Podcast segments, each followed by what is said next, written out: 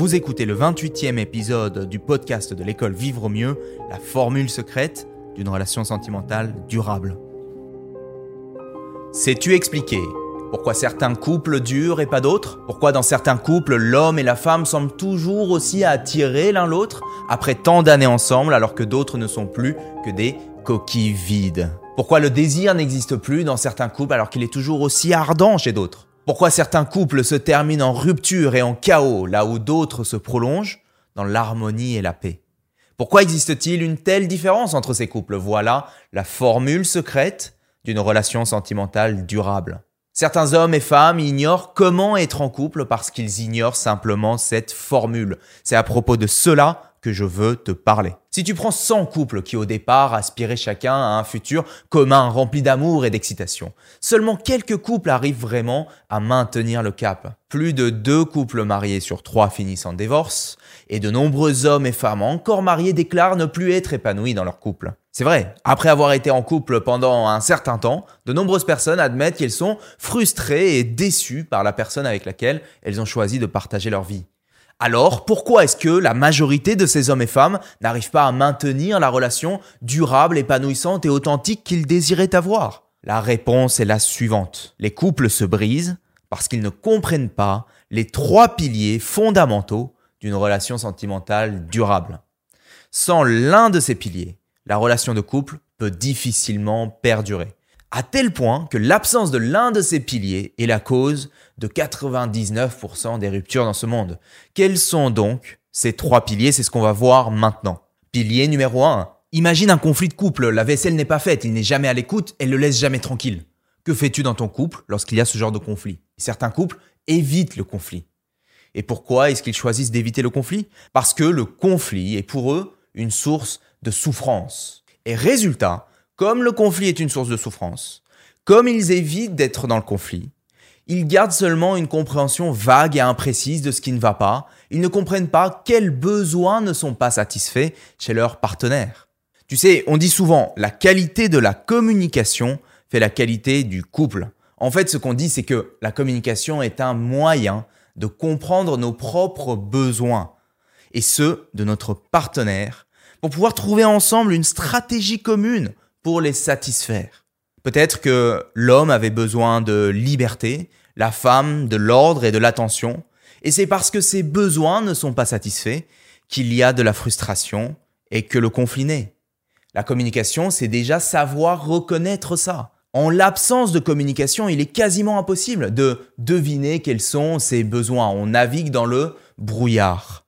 D'ailleurs, je vais te dire quelque chose qui va peut-être transformer ta façon de communiquer dans ton couple. Écoute bien ce que je vais te dire. À peu près tout ce qu'on dit à son partenaire, c'est soit un appel à l'aide, soit un message d'amour. Soit tu lui demandes de t'aider à satisfaire un besoin, soit tu es dans un acte de don pour l'aider à satisfaire ses propres besoins. En fait, quand on comprend l'intention profonde de notre communication, on peut réaliser que la plupart des conflits n'ont pas lieu d'être. Ta compagne t'en veut parce que tu n'as pas fait telle ou telle chose. En fait, ce qu'elle te dit, c'est j'ai besoin de telle ou telle chose. Et même si je n'ai pas appris à bien communiquer, que je m'exprime peut-être mal, même si je te juge et que je t'agresse, en réalité, ce que je dis, c'est que j'ai besoin de ton aide. Et je te dis ça parce que je tiens notre couple, je tiens à toi. Si on évite les conflits, si on ignore ces messages, la relation ne peut pas grandir. C'est comme une plante qui a besoin d'eau et qu'on n'arrose pas, elle finit par mourir. Parce que comme une plante, les besoins de ton ou ta partenaire doivent être nourris. Tes propres besoins doivent être nourris. Si tu es dans un couple, dans une relation intime dans laquelle des besoins essentiels ne sont pas nourris, ta relation finit par s'essouffler et finit peut-être même par périr. Si tu veux que ta relation sentimentale dure, tu dois comprendre ça. Beaucoup de frustration dans les couples se créent parce que l'homme croit savoir ce que sa partenaire veut. Quand elle vient le voir pour lui partager ses problèmes, l'homme suppose que ce qu'elle veut, c'est son aide pour résoudre euh, ses problèmes. Et souvent, il aborde la relation comme un problème logique à résoudre de manière rationnelle. Est-ce que c'est vraiment de ça dont elle a besoin? Et si l'homme essayait de l'écouter, de vraiment l'écouter? Parce que souvent, ce dont elle a besoin, c'est sa présence, son soutien, son écoute. Si tu es un homme, tu peux passer des années à être persuadé que ce qu'elle veut, c'est la solution. Et toi, tu trouves ça bête presque qu'elle ne cherche pas la solution. Et tu comprends pas. Et tu seras frustré parce que elle ne prête pas attention aux solutions que toi tu lui proposes. Et alors, toi en tant qu'homme, tu te sens minimisé, pas respecté, et ça porte atteinte à ton identité d'homme. Ton besoin de te sentir utile et capable n'est plus satisfait et tu te sens blessé. De l'autre côté, si tu es une femme et que tu as affaire à un homme qui se sent blessé quand il se sent vulnérable, tu essaies souvent de le soutenir, de le faire parler, d'être là pour lui, de l'aider. Mais tu ne réalises pas que ce dont il a besoin, c'est peut-être du temps et de l'espace pour lui, de se recueillir dans sa caverne pour se renforcer puis revenir. De la même manière, il existe une multitude de besoins fondamentaux. Il y a le sentiment d'appartenance qui est un besoin humain fondamental, aussi fondamental que se nourrir ou être en sécurité. Mais il y a aussi le besoin de certitude, d'aventure, de nouveauté, d'accomplissement, d'estime, de transcendance, et tous ces besoins, on cherche à les satisfaire dans le couple.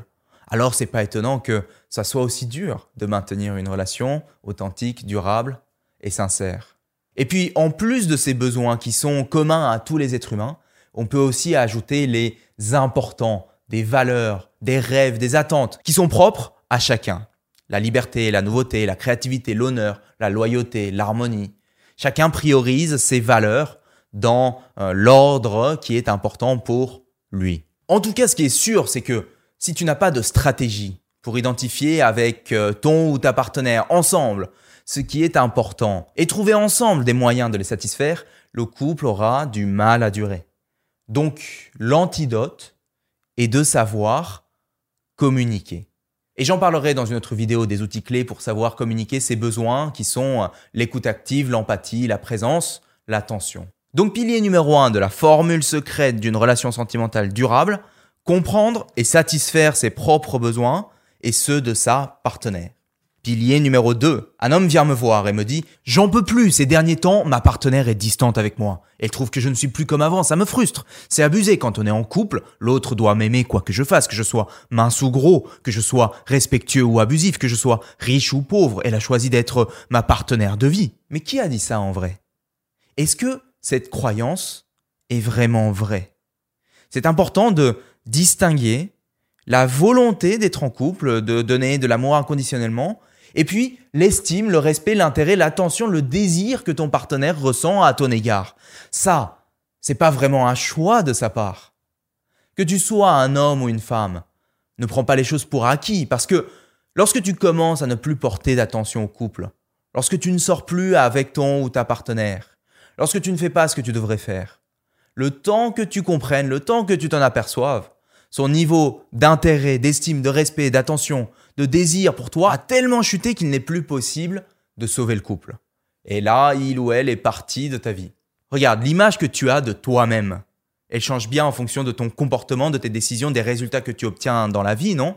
Donc de la même manière, l'image que ton ou ta partenaire a de toi, elle évolue. Et elle choisit pas de ressentir plus ou moins de respect pour toi. C'est une euh, conséquence de tes comportements, de tes actions, de qui tu es. Si tu es un homme, considère ceci. Si une femme se laisse complètement aller, physiquement ou moralement, ce serait difficile de t'en vouloir parce que tu perds ton respect, ton attirance, ton désir pour elle, non? Indépendamment de l'amour inconditionnel que tu pourrais lui donner. Si tu es une femme, ne t'étonne pas non plus de perdre l'estime, le respect, l'attirance et le désir de l'homme si tu te laisses aller. Dans certaines sociétés, on juge la femme parce qu'elle est infidèle. Mais on réalise rarement que l'homme était indigne de la fidélité de la femme, tu comprends? Ce n'est pas parce que la société a décidé que la femme devait être fidèle à l'homme, quoi qu'il arrive, qu'elle en a envie au fond d'elle. Si tu es un homme, as-tu réellement envie de contraindre la femme de force à t'aimer? Par le lien du mariage N'as-tu pas envie qu'elle t'aime profondément parce qu'elle choisit de le faire? Alors tu devrais apprendre à être un homme respectable, aimable. Si au contraire, ton homme se laisse aller complètement, physiquement et moralement, c'est difficile d'en vouloir à la femme, de perdre son respect, son attirance, son désir pour elle. Les niveaux d'estime, de respect, d'attirance, de désir fluctuent. C'est comme un élastique. Et quand ça descend trop bas, ça finit par se casser. On a beau supplier l'autre de rester dans la relation, ou essayer de le contraindre à le faire. Une fois que l'élastique est cassé, l'attirance et le respect ne sont plus là. La relation est brisé. Rappelle-toi pourquoi il ou elle a été attiré par toi au départ. Ne te laisse pas aller ou alors accepte d'en payer le prix. Pilier numéro 2, l'attirance, l'intérêt, l'estime, le désir, le respect. Fais des efforts, donne le meilleur de toi-même, car si tu prends la relation pour acquise, elle finira par t'échapper. Pilier numéro 3. On est dans un couple. L'attirance est toujours là, les besoins sont toujours satisfaits. Mais la relation semble quand même s'évaporer lentement, mais sûrement. Après de nombreuses années, l'homme et la femme réalisent qu'il ne reste euh, plus rien de très beau et d'épanouissant dans la relation. Il ne reste plus que de la terre qui s'assèche de plus en plus. Comment ça se fait? Eh bien pour ça, je dois te parler de ce que ce monsieur dit à propos de l'amour, que tu as peut-être déjà entendu si tu me suis depuis un bon moment. Écoute jusqu'au bout. Il dit Jeune homme, pourquoi est-ce que tu manges ce poisson? Bien parce que j'aime le poisson, dit-il. Oh, tu aimes ce poisson. C'est pour ça que tu l'as sorti de l'eau, tu l'as tué et tu l'as fait bouillir. Ne me dis pas que tu aimes ce poisson, tu t'aimes toi-même et parce que le poisson a un bon goût pour toi, tu l'as sorti de l'eau, tu l'as tué et tu l'as fait bouillir. Une grande partie de ce qu'on appelle l'amour est comme cet amour pour le poisson. Un jeune homme et une jeune femme tombent amoureux. L'homme a vu en cette femme quelqu'un qui, selon lui, pouvait lui fournir tous ses besoins émotionnels, physiques. Et la femme a vu en cet homme quelqu'un qui, selon elle, pouvait lui fournir tous ses besoins émotionnels et physiques. C'est pas de l'amour pour l'autre, L'autre est devenu le véhicule de sa satisfaction personnelle. Trop de ce qu'on appelle aimer, c'est comme euh, aimer ce poisson. Certains d'entre nous choisissent puis restent dans une relation avec un partenaire pour satisfaire nos propres besoins. Mais quand on prend au lieu de donner, la relation finit par s'assécher. L'amour n'est pas quelque chose que l'on prend, c'est quelque chose que l'on donne. L'amour est une démarche de construction, une démarche de construction volontaire qui ne ressemble pas du tout à la passion des premiers mois, des premières années de la relation.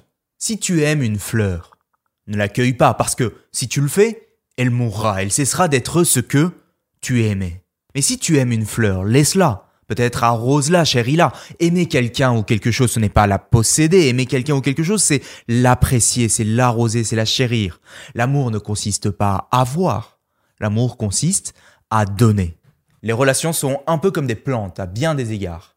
Si nous les nourrissons, si nous les aimons, si nous les soignons, elles prospèrent. Si nous les négligeons ou les ignorons, elles deviennent sauvages ou perdent leur volonté de survivre. Alors si l'homme et la femme partagent cette même approche de l'amour, qui est l'acte de donner plutôt que l'acte de prendre, alors le couple trouvera toujours des moyens de résoudre les problèmes ensemble, de partager avec l'autre aussi bien son bonheur que sa tristesse. Les deux travaillent ensemble pour un avenir meilleur. Et je vais te raconter une dernière histoire qui n'est pas de moi et tu trouveras la source en description. Un homme hésitait beaucoup à demander à son patron une augmentation de salaire. Un matin, il se lève et il dit à sa femme, je vais le faire aujourd'hui, chérie. Je vais demander à mon patron une augmentation de salaire. En arrivant à son bureau, l'homme est extrêmement nerveux, anxieux. Il a beaucoup d'appréhension tout au long de la journée pour passer à l'action. Et plus tard, dans l'après-midi, alors qu'il s'approche du patron, il rassemble finalement le courage de parler et demande l'augmentation de salaire. À sa grande joie, le patron accepte. Quand il rentre chez lui, il voit une belle table à manger, de belles bougies allumées et un joli cadeau. Sa femme avait préparé un repas de fête pour célébrer l'occasion. Il l'embrasse, il lui annonce la bonne nouvelle et vient s'asseoir pour prendre son repas. Alors sur la table, il voit une carte. L'homme la prend et on lit le contenu. La carte dit Félicitations, chérie, je savais que tu obtiendrais cette augmentation de salaire. Ces choses, la table, la vaisselle, les bougies, le bon repas, tout ça sont là pour te dire combien je t'aime. Mais alors que la femme retourne dans la cuisine pour apporter le dessert, de sa poche tombe une autre carte à son insu. Alors l'homme ramasse la carte et en lisant le contenu de la carte, il a les larmes aux yeux. Parce que sur la carte est écrit Ne t'inquiète pas, chérie, si tu n'as pas obtenu cette augmentation de salaire, tu mérites bien plus que ça. Cette table, ce dîner, cette vaisselle, ces bougies, ces repas fantastiques, toutes ces choses sont simplement destinées à te dire à quel point je t'aime. Son amour pour lui est inconditionnel. Il ne dépend pas de son succès au travail. En fait, c'est exactement le contraire. S'il avait échoué, s'il avait essuyé un rejet, il aurait reçu le même amour. Et il serait là à ses côtés. Dans la vie, entourons-nous de personnes qui croient en nous et qui nous acceptent totalement. Choisis un partenaire qui croit en toi et qui t'accepte totalement, quels que soient tes succès ou tes échecs. Et en même temps, sois aussi cette personne pour elle, quels que soient ses succès et ses échecs. Parce qu'une relation saine, authentique et durable implique d'apprécier à la fois les forces, mais aussi les faiblesses et les difficultés de ton partenaire. Donc pilier numéro 3, les relations durent longtemps, non pas uniquement par intérêt, par attirance, par respect, par estime, non pas parce que les besoins de chacun sont assouvis, mais parce que les deux entrent dans le couple, dans la volonté de donner, de se battre pour la relation et de travailler pour elle. En résumé, les trois piliers d'une relation sentimentale durable sont donc 1. Des besoins satisfaits. 2. Le respect, l'attirance, le désir, l'intérêt, comme vous voulez. Et 3. L'acte de don. Il est essentiel de se demander, dans le couple dans lequel tu es actuellement, ou dans le celui auquel tu aspires à avoir, si chacun de ces trois piliers sont bel et bien présents. Vérifier si ces piliers sont solides et stables dans ton couple. Si tu as l'attirance et que tes besoins sont comblés, mais que tu ne construis pas un amour inconditionnel, cet acte de don dans la relation, tu vas te retrouver dans une relation qui est plutôt transactionnelle.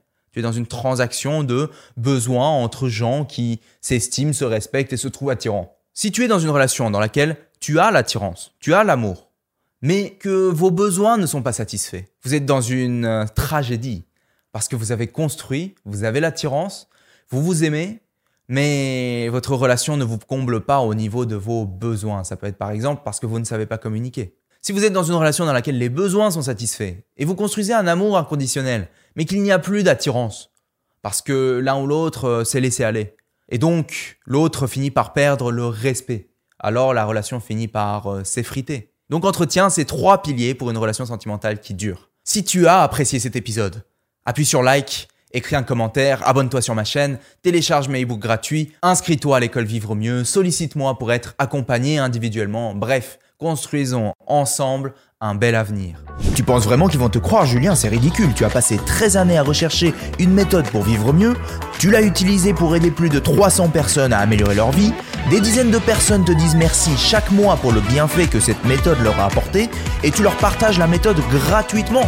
Oui, oui, ça s'appelle la méthode simple pour vivre au mieux. Pour le récupérer, il suffit de cliquer quelque part sur cette page, c'est indiqué, et tu vas le recevoir immédiatement. Si tu en as marre de rester là où tu es, si tu veux évoluer, je t'invite à télécharger la méthode simple pour vivre mieux, un e-book gratuit accessible immédiatement. Bon, je ne vais peut-être pas laisser ça là pour toujours, hein, donc il faut se dépêcher. Si tu as apprécié cet épisode, je t'invite à noter ce podcast. C'est le meilleur moyen d'améliorer la visibilité de ce contenu. Merci. C'est tout pour aujourd'hui, c'était Julien Kim, à la semaine prochaine, ciao